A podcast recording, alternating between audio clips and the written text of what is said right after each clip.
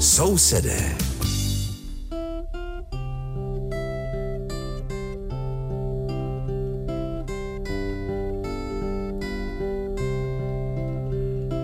Liebe Hörerinnen und Hörer, Sie hören die Sendung Nachbarn, die den Deutschen in Tschechien gewidmet ist.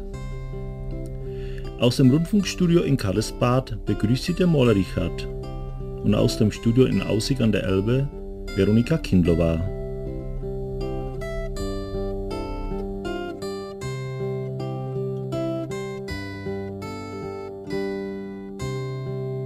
Einer kurzen Pause haben wir uns wieder im Radioarchiv umgesehen, um eine weitere interessante deutschsprachige Aufnahme für Sie zu finden.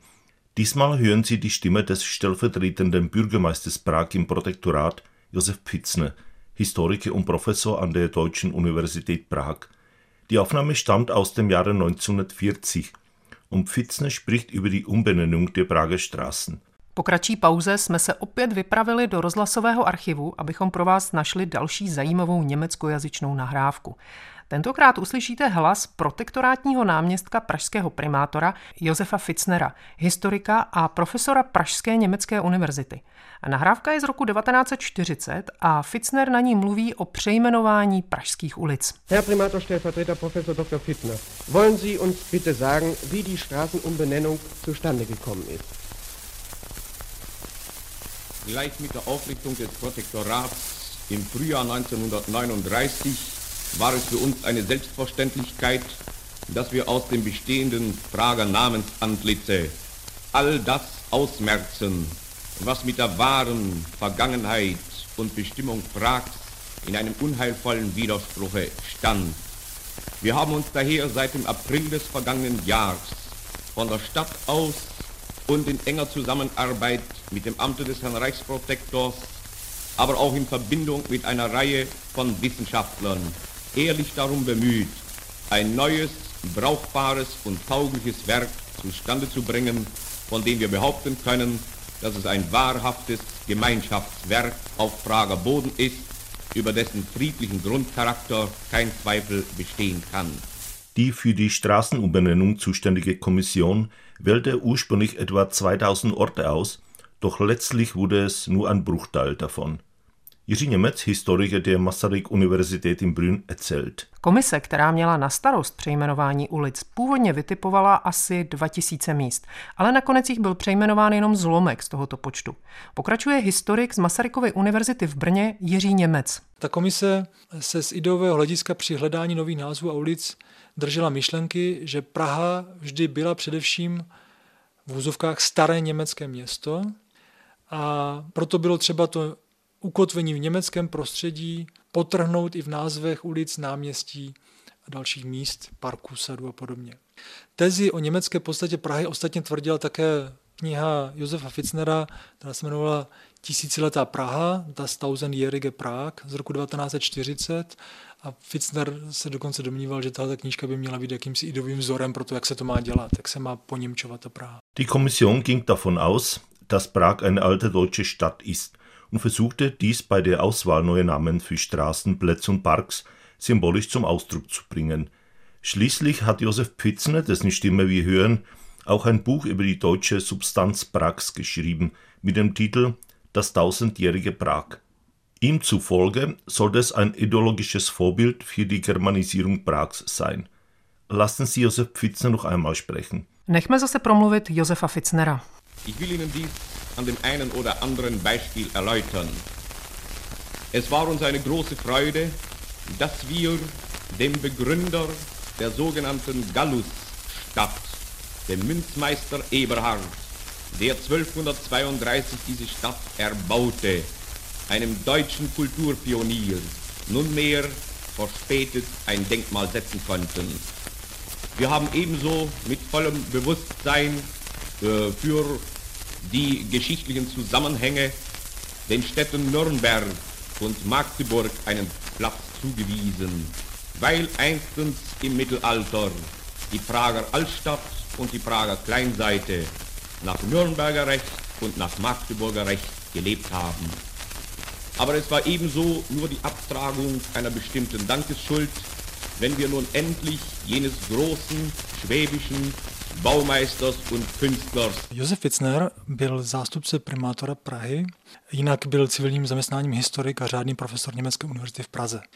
Tento téměř 40-letý rodák z Petrovic na Jesenicku se v průběhu 30. let 20. století velmi angažoval v politice a propagandě německé strany, za níž byl v posledních obecních volbách zvolen do pražského zastupitelstva. I hned po vzniku protektorátu Čechy a Morava byl dosazen do pozice zástupce pražského primátora a brzy se stal obávaným germanizátorem kulturního života v Praze. Kromě úsilí o prosazení Němčiny jako úředního jazyka a podílu na odstraňování československých republikánských pomníků dohlížel také na své české kolegy a denuncioval je v podrobných zprávách u K. Franka, státního sekretáře. Za své činy byl po válce odsouzen mimořádným lidovým soudem k trestu smrti a v září 1945 popraven. War Josef Pfitzner? Wie Jiří Němec sagt, wurde Pfitzner 1901 in Betisdorf bei Freudenthal geboren. Er war Zivilhistoriker und Professor an der Deutschen Universität Prag. In den 1930er Jahren engagierte sich intensiv in der Politik und Propaganda der Sudetendeutschen Partei, für die er bei der Kommunalwahl in den Prager Stadtrat gewählt wurde. Nach der Errichtung des Protektorats wurde er zum stellvertretenden Bürgermeister ernannt. Er wurde bald zu einem gefürchteten Germanisierer des kulturellen Lebens. Er förderte die Einführung des Deutschen als Amtssprache, überwachte die Entfernungssymbole der Republik von öffentlichen Plätzen und denunzierte auch seine tschechischen Kollegen. Er berichtete direkt an den Staatssekretär Karl Hermann Frank. Nach dem Krieg wurde er wegen seiner Aktivitäten zum Tode verurteilt und am 6. September 1945 hingerichtet. So. Wölfe kehren in die Natur Mitteleuropas zurück. Sie bewegen sich auch an der deutsch-tschechischen Grenze, zum Beispiel im Erzgebirge. Manja Kraus von unserem Partnersender MDR1 berichtet. Do přírody střední Evropy se vracejí vlci. Pohybují se i na česko-německých hranicích, například v Krušných horách. Zajímala se o tom Manja Kraus z naší partnerské stanice MDR. Mindestens eine Wolfsfamilie ist derzeit im oberen Erzgebirge zu Hause. Nachdem vor rund fünf Jahren erstmals in den Kammlagen zwischen Tschechien, dem erzgebirgischen Satzung und Oberwiesenthal ein Wolfspaar gesichtet und fotografiert worden war. Referent Patrick Irmer von der Fachstelle Wolf im zuständigen sächsischen Landesamt erklärt, die genauen Anzahl der Tiere kann man für kein Rudelterritorium auf den Tag genau halt festlegen. Wir haben aber zwei Elterntiere und eben die Nachkommen aus diesem Jahr, sodass wir hier wieder von der ja, Kleinfamilie, wenn man so will, sprechen kann. In der Region Erzgebirge Vogtland werden aber auch immer wieder Grenzgänger gesichtet. Wölfe, die aus Tschechien das hiesige Territorium durchstreifen. Hinzu kamen Hinweise aus dem vorangegangenen Jahr noch, dass in der Region um Grienitzberg sich wohl eine Einzelwölfin etabliert. Das hat sich aber nun nicht mehr bestätigt. Sie wurde dort nie wieder nachgewiesen. Dafür aber in der Region um Muldenberg. Jetzt wird dort das Monitoring verstärkt, um Beweise für die Ansiedlung des Wolfes zu erhalten. Spannende Informationen für all jene, die gestern Abend im Rittersaal des Schlosses Schlettau dem Vortrag zu aktuellen Erkenntnissen über Wölfe im Naturpark Erzgebirge Vogtland lauschten. Wir vertreten eine Jagdgenossenschaft und einige Landeigentümer, die Herdentiere halten und deswegen wollen wir uns mal informieren, wie weit sich der Wolf auch in Richtung Vogtland schon ausgebreitet hat. Ja, man findet es erstmal spannend und man will ja auch mal was, was Neueres, Interessantes erfahren dazu. Bei Romy Schmidt aus Oberwiesenthal hat der Wolf bereits seine Spuren hinterlassen. Mit Konsequenzen für ihren Tierbestand. Wir hatten 2019 einen eigenen Riss. Wir haben sechs Schafe verloren an den Wolf. Wir haben einen Wolfsschutzzaun, ein Bollwerk eines Zaunes. Ob der uns schützt, keine Ahnung. Bis jetzt ja. Aber wir haben keine Schafe mehr deswegen, wir haben mit der Schafhaltung aufgehört und unsere Alpakas stehen hinter einer chinesischen Mauer. Laut Fachstelle Wolf reiche ein stromgeführter Herdenschutzzaun von 90 cm Höhe. Besser kombiniert mit zwei Hunden in der Herde. Oder ein Elektrozaun, der 1,20 Meter hoch ist, um die Wölfe abzuwehren. Trotzdem seien auch im letzten Monitoringjahr Wolfsrisse gezählt worden, sechs davon im Erzgebirge. So said it. Im Jubiläum der Woche werden wir über den bedeutenden lutherischen Geistlichen Karl Eugen Schimt sprechen, einen Deutschen aus Pressburg.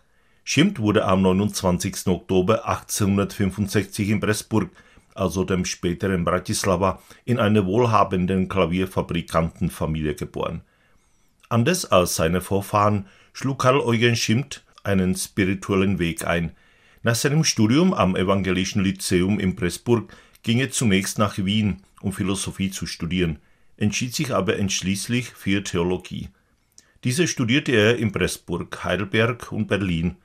Nach seiner Rückkehr in seine Heimatstadt wurde er 1889 zum lutherischen Priester geweiht und wirkte als Pfarrer der deutschen evangelischen Kirche. Mit der Zeit schaffte er es bis zum Oberdekan von Pressburg. Er gehörte der orthodoxen Strömung innerhalb des Luthertums an und versammelte um sich eine Gruppe gleichgesinnter evangelikale Studenten, die sogenannte Pressburger Schule. Er setzte sich auch für die Schaffung eines neuen lutherischen Gesangsbuchs für die Slowakei ein. In diesem Werk brachte er sein musikalisches und poetisches Talent ein. Im Vergleich zum ursprünglichen Gesangsbuch nahm er reformatorische Hymnen in ihrem ursprünglichen Wortlaut auf, ließ Lieder fallen, die er für oberflächlich hielt, und fügte im Gegenteil mehrere neue im lutherischen Geist hinzu. Zusammen mit dem Gesangsbuch änderte er auch die Liturgie, um sie an die lutherische Tradition anzupassen. Nach der Gründung der Tschechoslowakei gründete Karl Eugen Schimt die lutherische Kirche in der Slowakei und trat außerdem der ungarisch-deutschen christlich-sozialen Partei bei, für die er 1920 zum Senator gewählt wurde. Er ging 1941 in den Ruhestand. Er war ein Gegner des Nationalsozialismus und weigerte sich am Ende des Krieges, das Land zu verlassen, um sich vor der heranrückenden Rote Armee zu schützen. Anschließend musste er akzeptieren, dass plündernde sowjetische Soldaten seine Bibliothek und seine Schriften zerstörten. In seinem Privatleben musste er mehrere Tragödien verkraften. Zwei seiner Söhne verloren im Ersten Weltkrieg ihr Leben, der dritte wurde 1944 in ein Konzentrationslager deportiert. Zum Glück kam er aber zurück. Nach 1945 konnte Karl Eugen Schimt und sein Sohn in der Tschechoslowakei bleiben, obwohl die deutsche evangelische Kirche dort abgeschafft wurde. Karl Schimt starb am 22. Oktober 1948 und ist auf dem evangelischen Friedhof in Pressburg begraben. V závěrečném výročí týdne si budeme povídat o významném luteránském duchovním bratislavském Němci Karlu Eugenu Schmidtovi. Narodil se 29. října 1865 v Prešpurku, tedy pozdější Bratislavě, v zámožné rodině výrobců klavírů. Na rozdíl od svých předků se Karl Eugen Schmidt vydal na duchovní dráhu. Po studiu na Evangelickém liceu v Prešpurku odešel nejprve do Vídně studovat filozofii, ale nakonec se rozhodl pro teologii. Tu studoval v Prešpurku, Heidelbergu a Berlíně.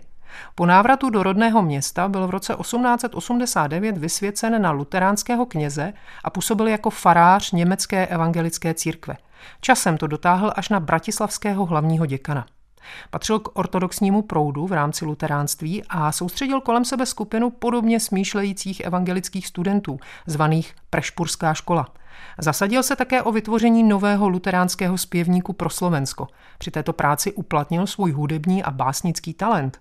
Oproti původnímu zpěvníku zařadil reformační chorály v původním znění, vypustil písně, které považoval za povrchní a naopak přidal několik nových v luteránském duchu. Spolu se zpěvníkem také pozměnil liturgii, aby odpovídala luteránské tradici. Po vzniku Československa Karl Eugen Schmidt organizoval luteránskou církev na Slovensku a také vstoupil do maďarsko-německé křesťansko-sociální strany, za kterou byl v roce 1920 zvolen senátorem. V roce 1941 odešel na odpočinek. Byl odpůrcem národního socialismu a na konci války odmítal odejít do bezpečí před blížící se rudou armádou. Musel se pak smířit s tím, že drancující sovětští vojáci zničili jeho knihovnu a písemnosti. V soukromém životě se musel vyrovnat s několika tragédiemi. Dva z jeho synů připravila o život první světová válka, třetí byl v roce 1944 poslán do koncentračního tábora. Naštěstí se ale vrátil. Po roce 45 mohl Karl Eugen Schmidt i jeho syn zůstat v Československu, přestože německá evangelická církev zde byla zrušena. Karl Eugen Schmidt zemřel v říjnu roku 1948 a je pochován na evangelickém hřbitově v Bratislavě. Das war aus unserer Sendung alles. Texte der Rubrik Jubiläum der Woche und Archiv der Sendung finden Sie auf folgende Webseite www.roslas.cz-sever-sousede. Einen schönen Freitagabend und nächste Woche und auf Wiederhören freuen sich Richard Schulko und Veronika Kindlova. A to bylo z dnešního vydání Sousedů všechno.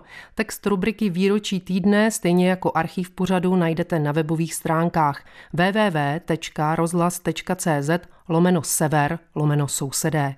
Pěkný páteční večer přeje a příští týden naslyšenou se těší Richard Šulko a Veronika Kindlová.